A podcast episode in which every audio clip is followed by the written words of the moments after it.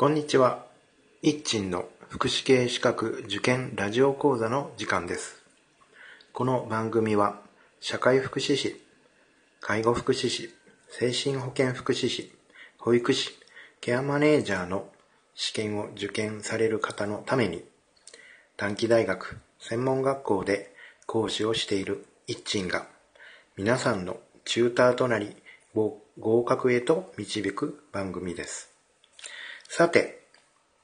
国から出されています平成30年版少子化社会対策白書を何回かに分けてシリーズとして見ていこうと思います。本日はその第1回となります。第1章少子化をめぐる現状その1総人口と人口構造の推移です。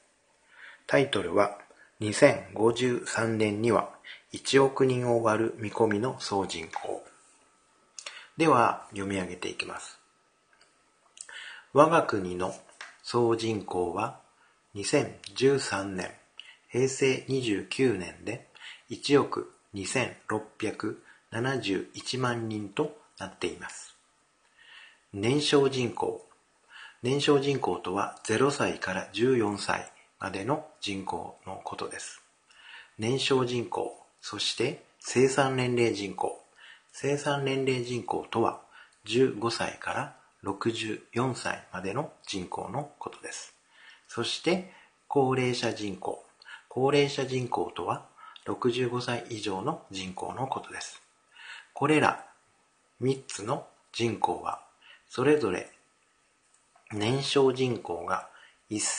559万人、生産年齢人口が7596万人、高齢者人口が3515万人となっており、総人口に占める割合は、年少人口が12.3%、生産年齢人口が60%、そして高齢者人口が27.7%となっています。国立社会保障人口問題研究所の日本の将来推計人口平成29年推計では我が国の将来将来の人口規模や年齢構成などの人口構造の推移を推計しています。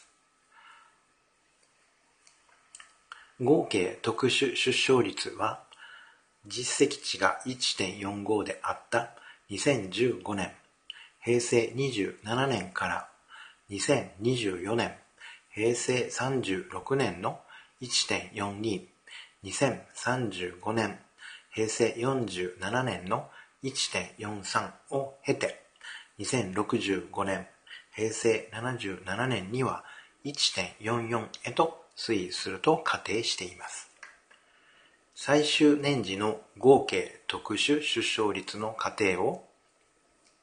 前回推計平成24年1月推計と比較すると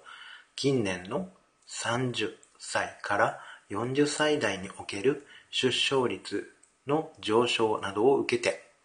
前回の1.35 2060年平成72年から1.44 2065年に上昇しています。この中位推計の結果に基づけば、総人口は2053年、平成65年には1億人を割って9924万人となり、2065年には8808万人になると推計しています。前回推計結果と比較すると、2065年時点で前回の8135万人が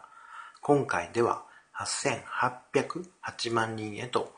673万人増加しています。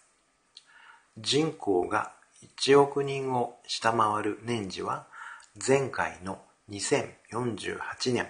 平成60年が2053年と5年遅くなっており、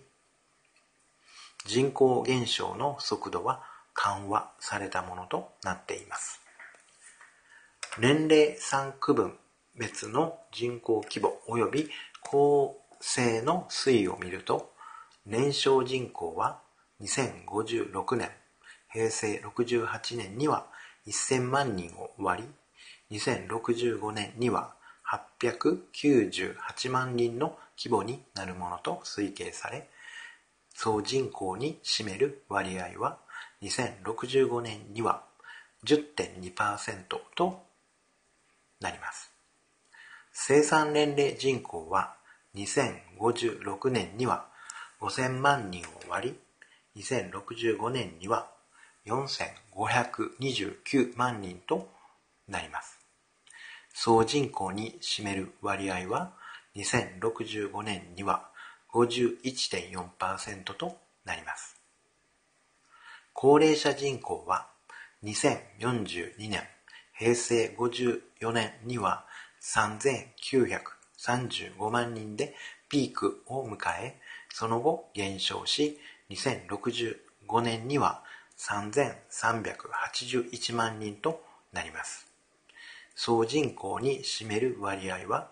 2065年には38.4%となります。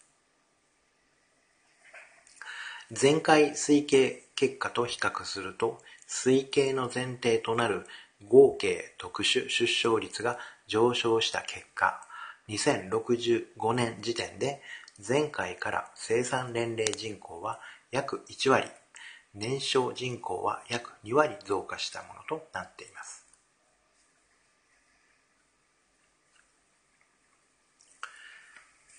サブタイトル世界と比較して年少人口が小さい日本世界全域の年少人口割合は26.1%でありますが我が国の総人口に占める年少人口の割合は12.3%と世界的に見ても小さくなっています。日本以外ではドイツ13.1%、イタリア13.7%、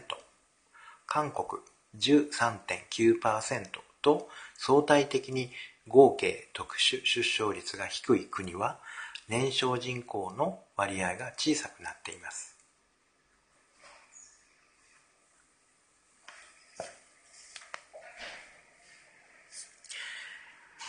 以上、